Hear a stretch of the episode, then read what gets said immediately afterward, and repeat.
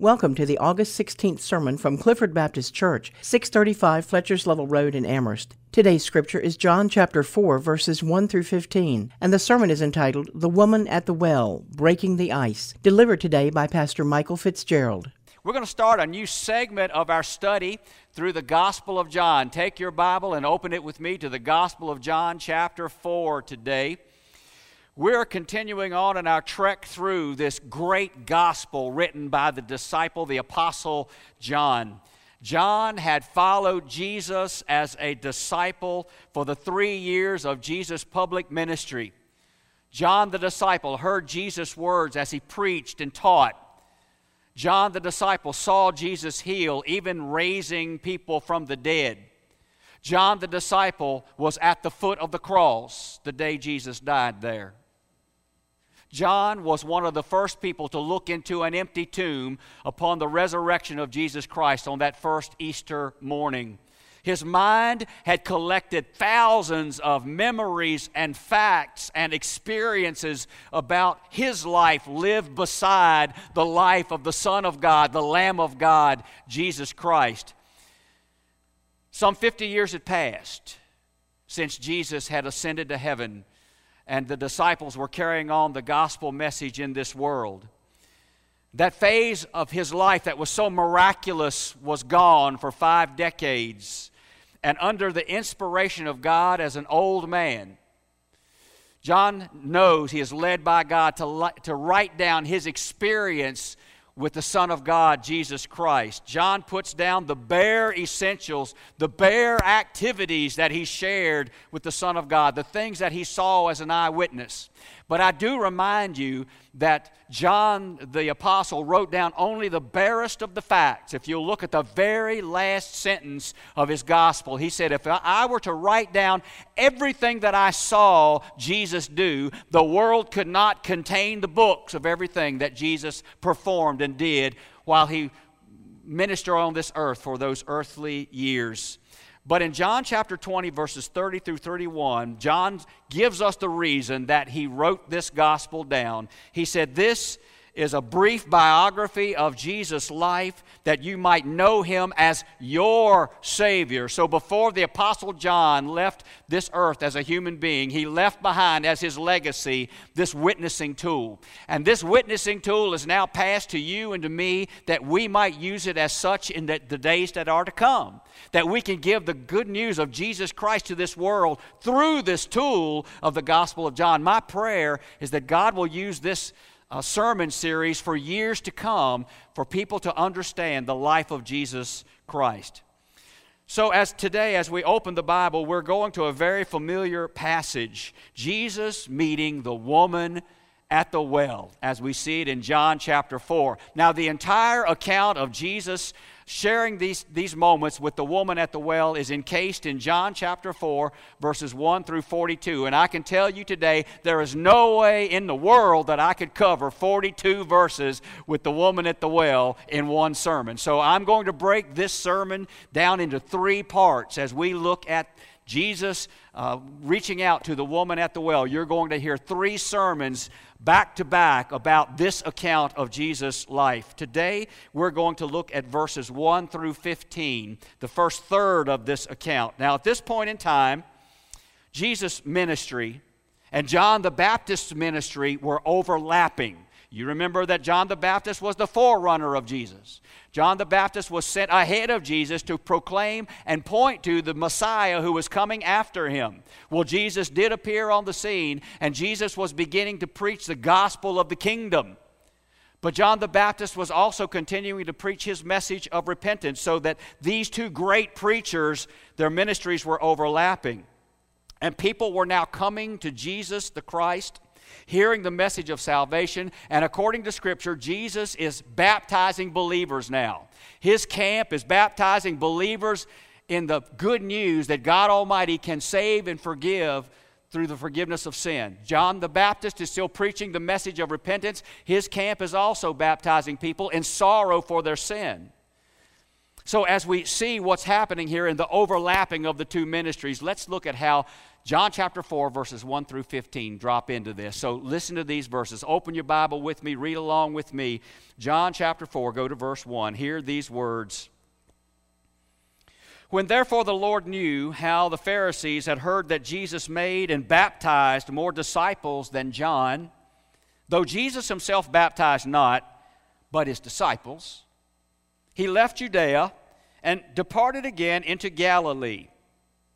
And he must needs go through Samaria.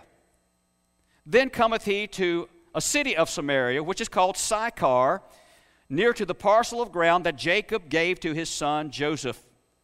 Now Jacob's well was there. Jesus, therefore, being wearied with his journey, sat thus on the well, and it was about the sixth hour.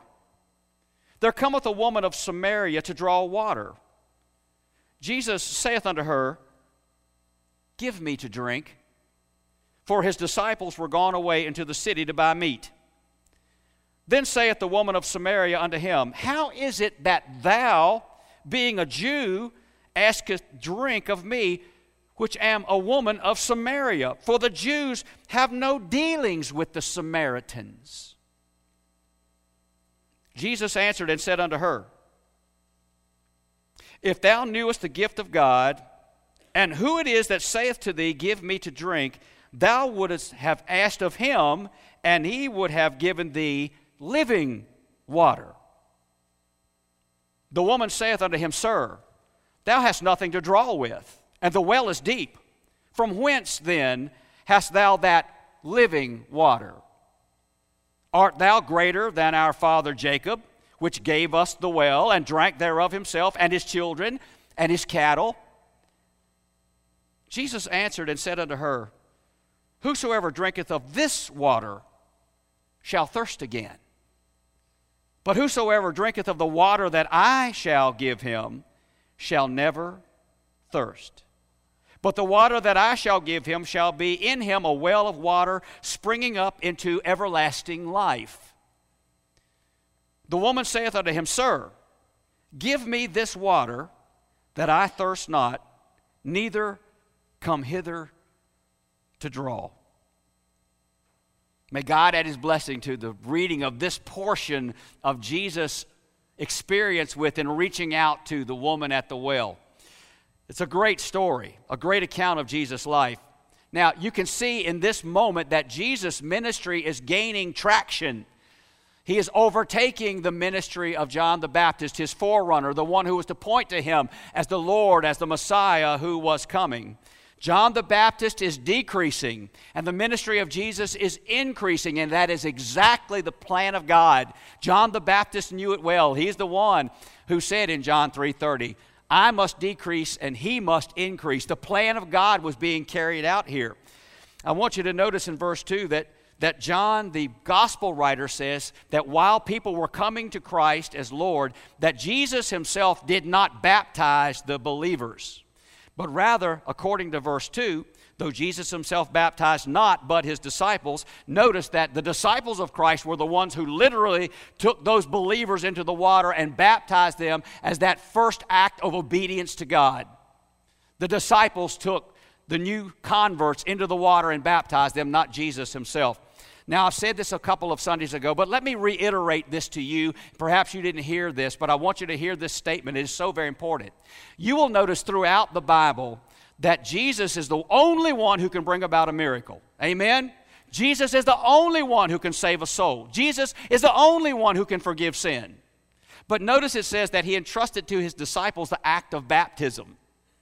It's so interesting to me that Jesus is the only one who can bring forth a miracle, still true today, and yet he allows we who are believers to walk with him and cooperate with him that we might be a part of his miracles. He allowed the disciples to be a part of the miracle of salvation by allowing them to do the baptisms. He allowed his disciples to pass out the food to the 5,000. So we can see many examples throughout the New Testament of how Jesus allowed his believers to walk with him in the midst of the miracles. And we still have that same opportunity and that same privilege that only Jesus can bring about the miracle of the healing of a heart. But he allows us to proclaim the good news. He allows us to deliver the gospel into this world. What a privilege it is to serve Him. Amen? He is the only one who can bring about the miracles, but He allows us to be His servants, to be His witnesses, to be His representatives. What a, what a privilege He gives to us that we might serve Him. As Jesus' saving ministry is gaining strength, then, He is beginning to travel now. As we see Him here in John chapter 4, he needs to travel once again. He is going to travel out of Judea to the south, and he's going to head north to Galilee. So he's making a major move from Judea to Galilee. It's about an 80 to 90 mile walk. So we're talking about a major trip that he is going to make along with his disciples. Now, listen to this, it's very important. In order to get from southern Judea to northern Galilee, there are three routes that you could take. As you come out of Judea, you could swing to the west and go out toward the sea coast of the Mediterranean Sea.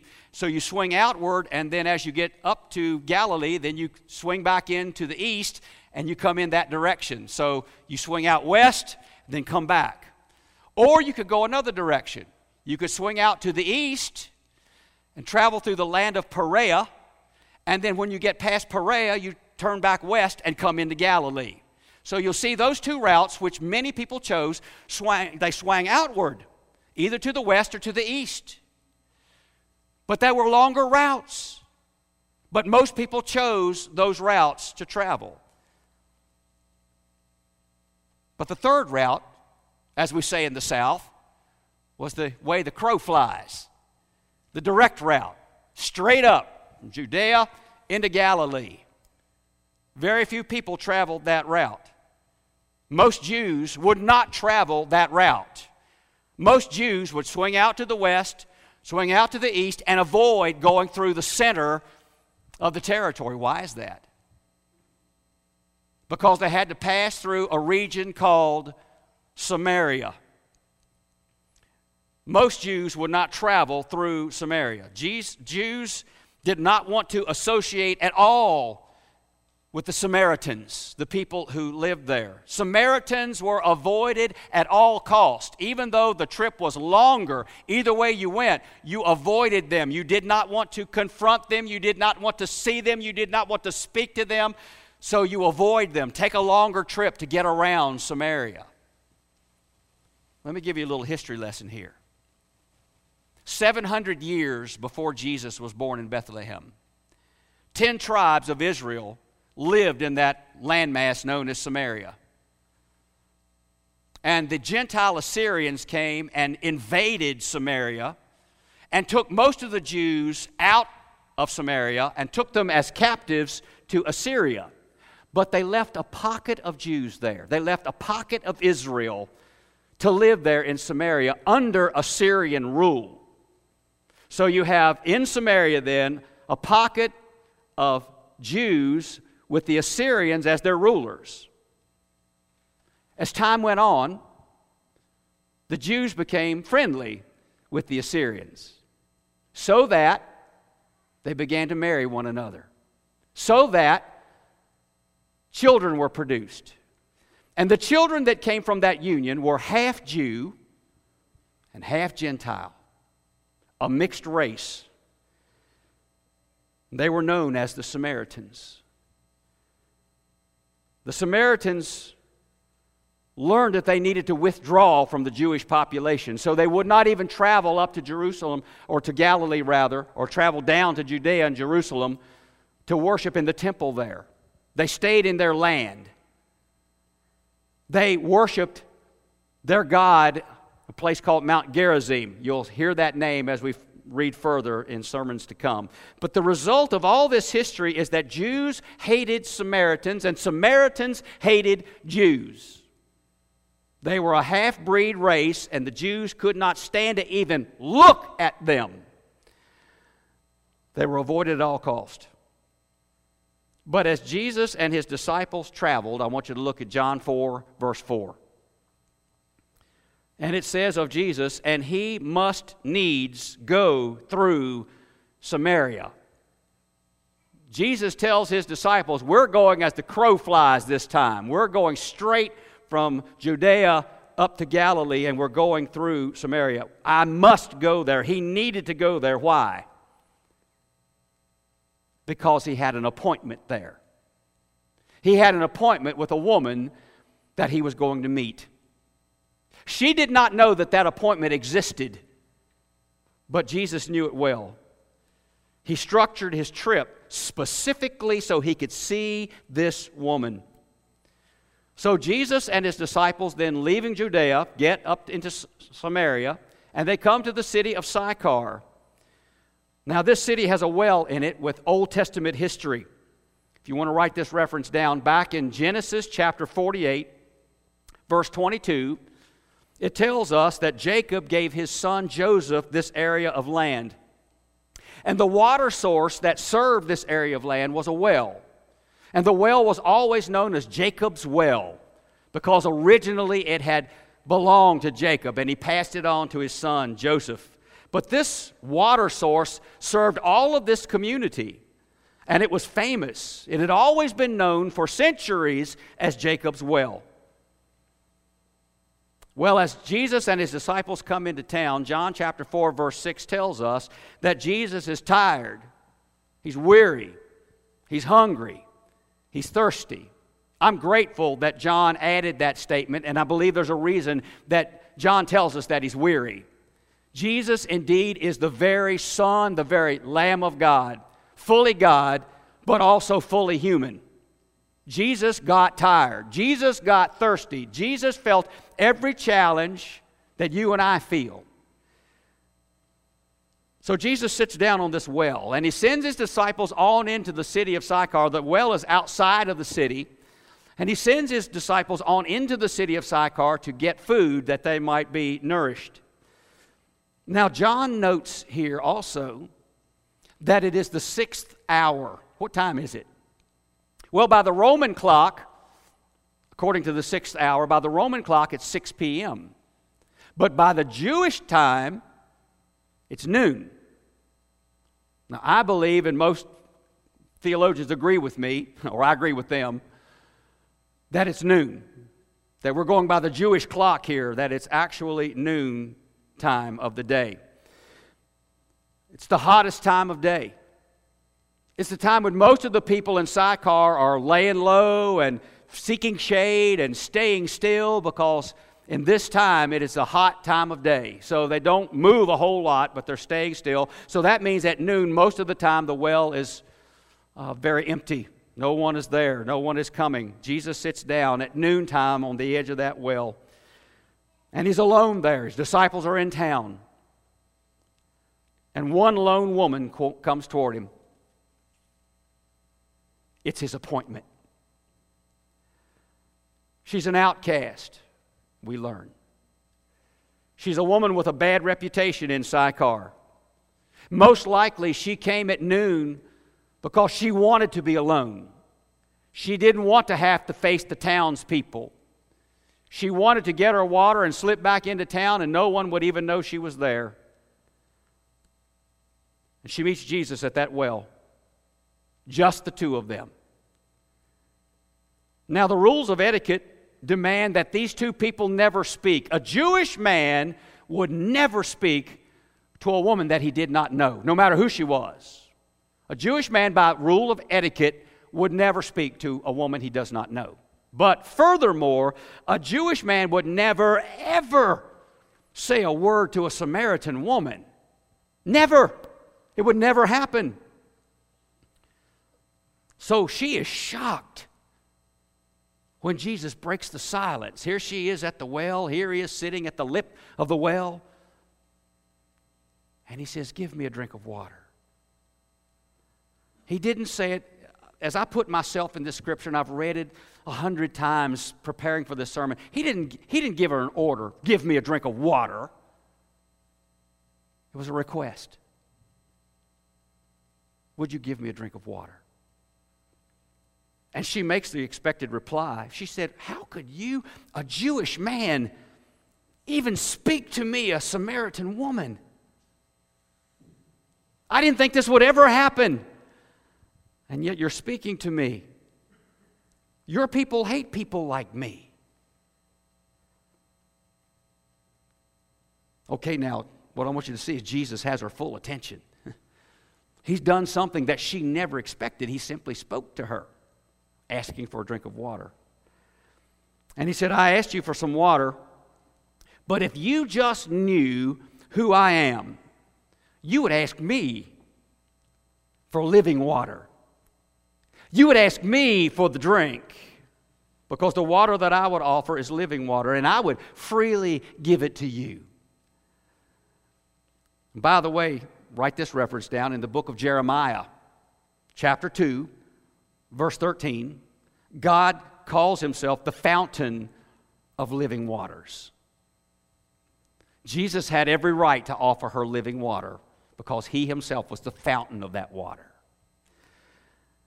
So here Jesus is telling her, You're having a conversation with the Lord right now.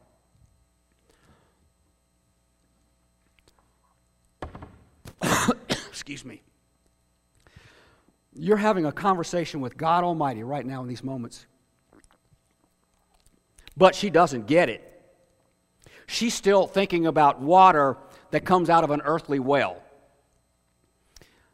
Look at verse 11, John 4 11.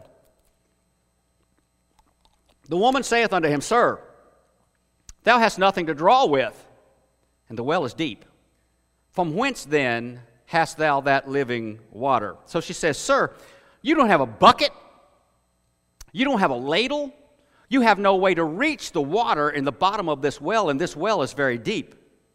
So she's not getting it yet. She's still thinking about water out of this well. And then Jesus now fully witnesses to her.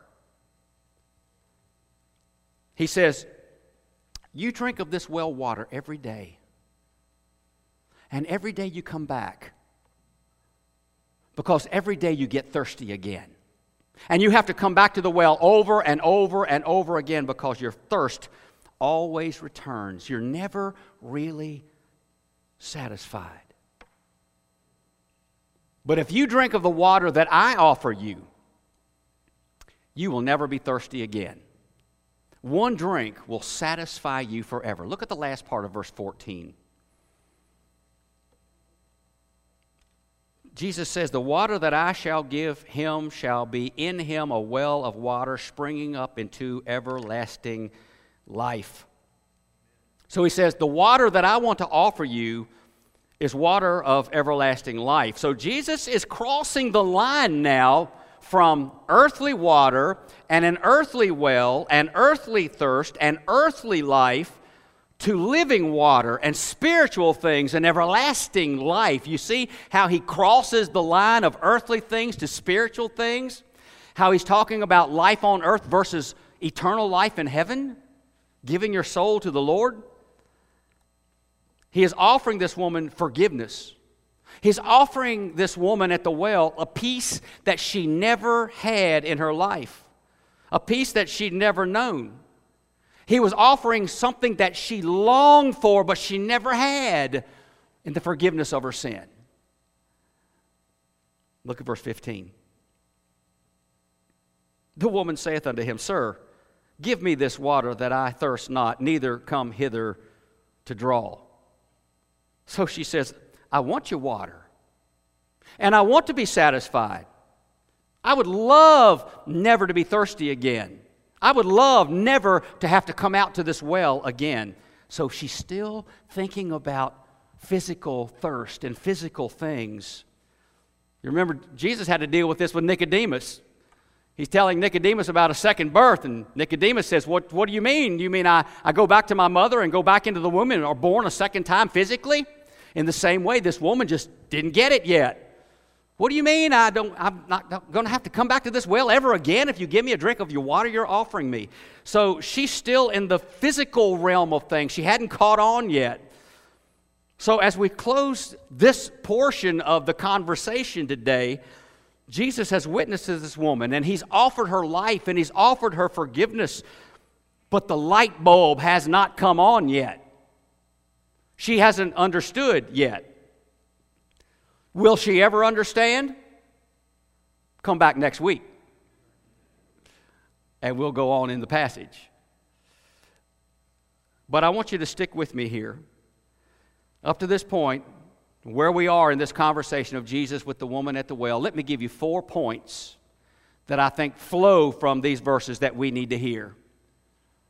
The first point is this Jesus went to the city of Sychar because he had an appointment with this woman. She did not know it, but Jesus the Christ knew it very well that he was going to meet with her, and so he directly went to the place where he would see her and meet with her. You know, I've come to realize over the years of my life that we don't have really chance, lucky meetings with people. I believe all of us live on the system of appointments.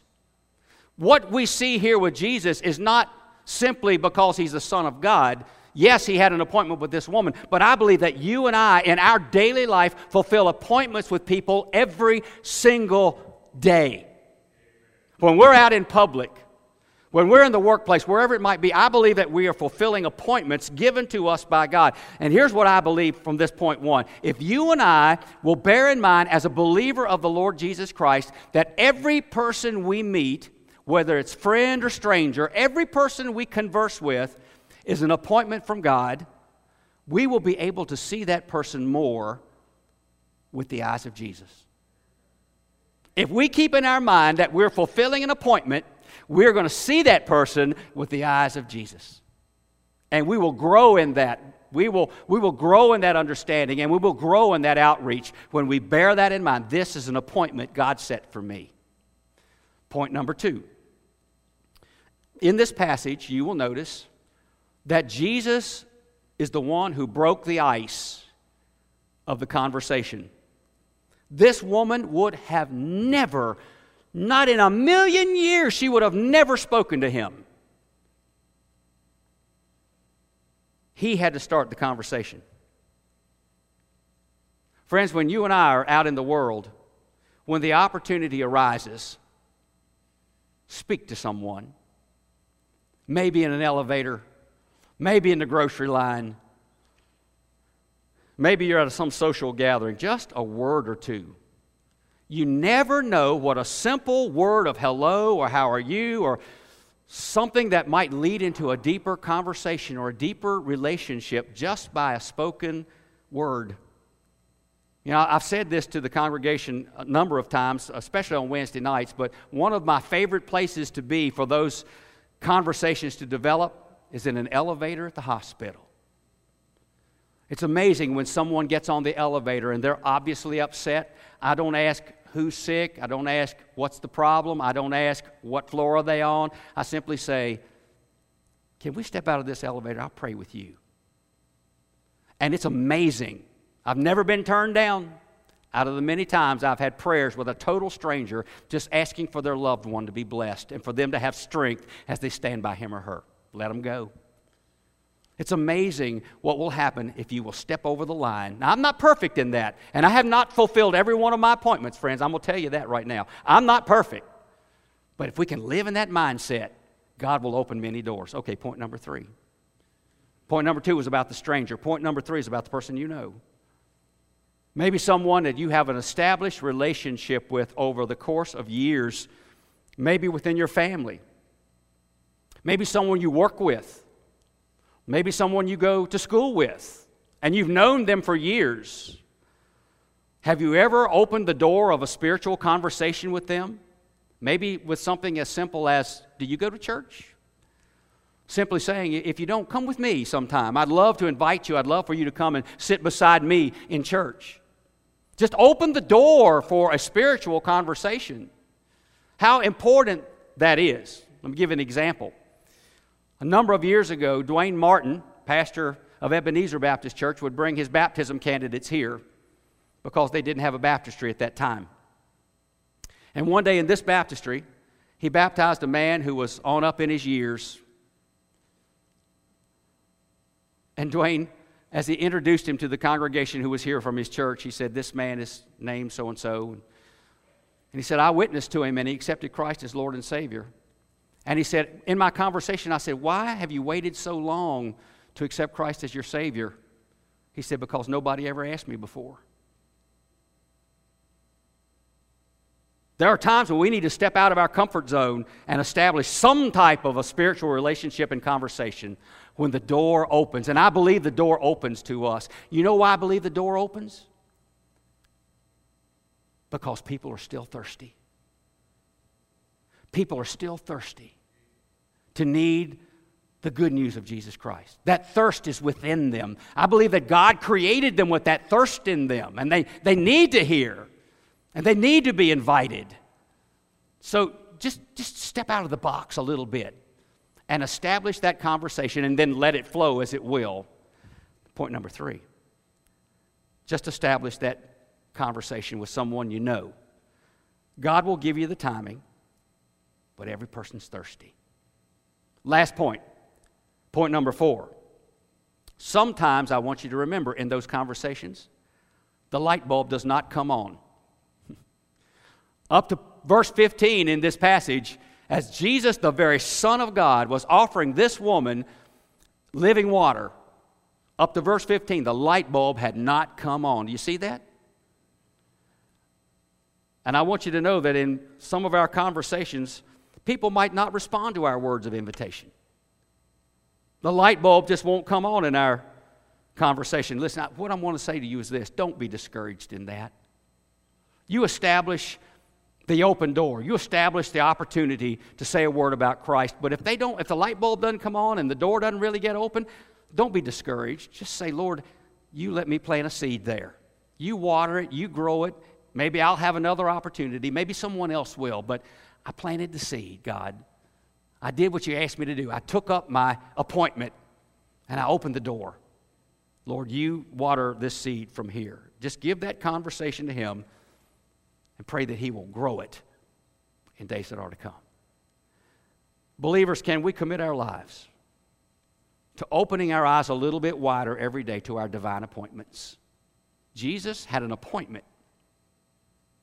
So do we. I guarantee you, God has lined up some appointments for you and me this week. In your section of the world, I don't know if it's going to be by a telephone call or personal meeting or at the workplace or in the schoolroom, wherever it might be. God has lined up some appointments for you and me this week, believers. You believe that? It's true. It's true. Keep your eyes open for your appointments.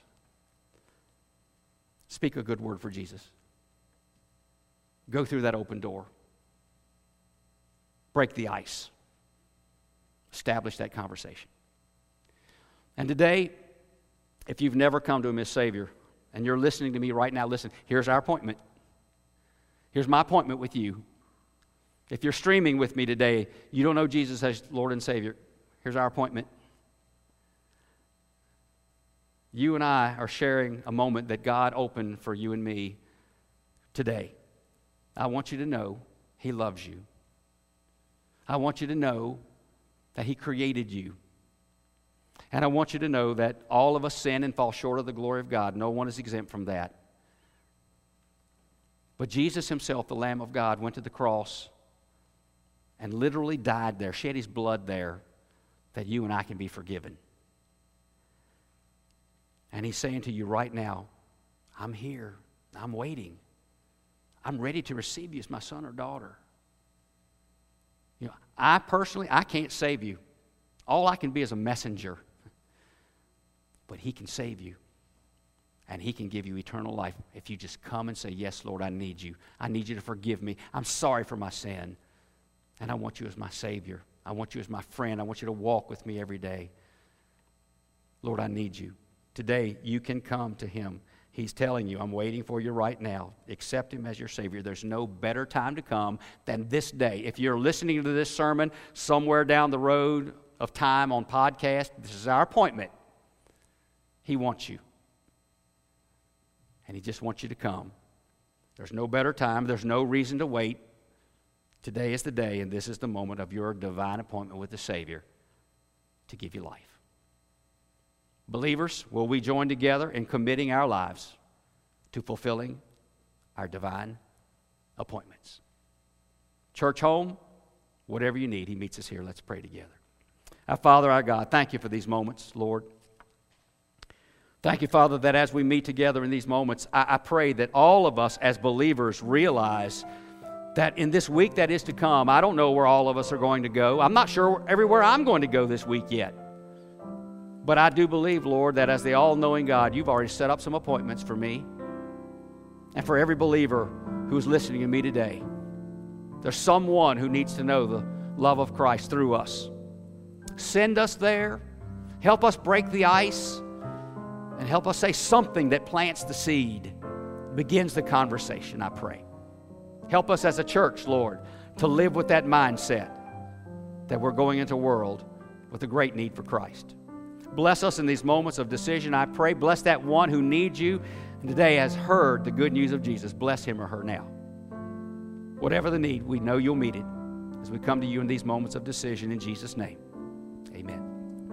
Clifford Baptist Church invites you to join us for worship every Sunday morning at 11 a.m. For more information about our church, please call our church office at 434 946 0555.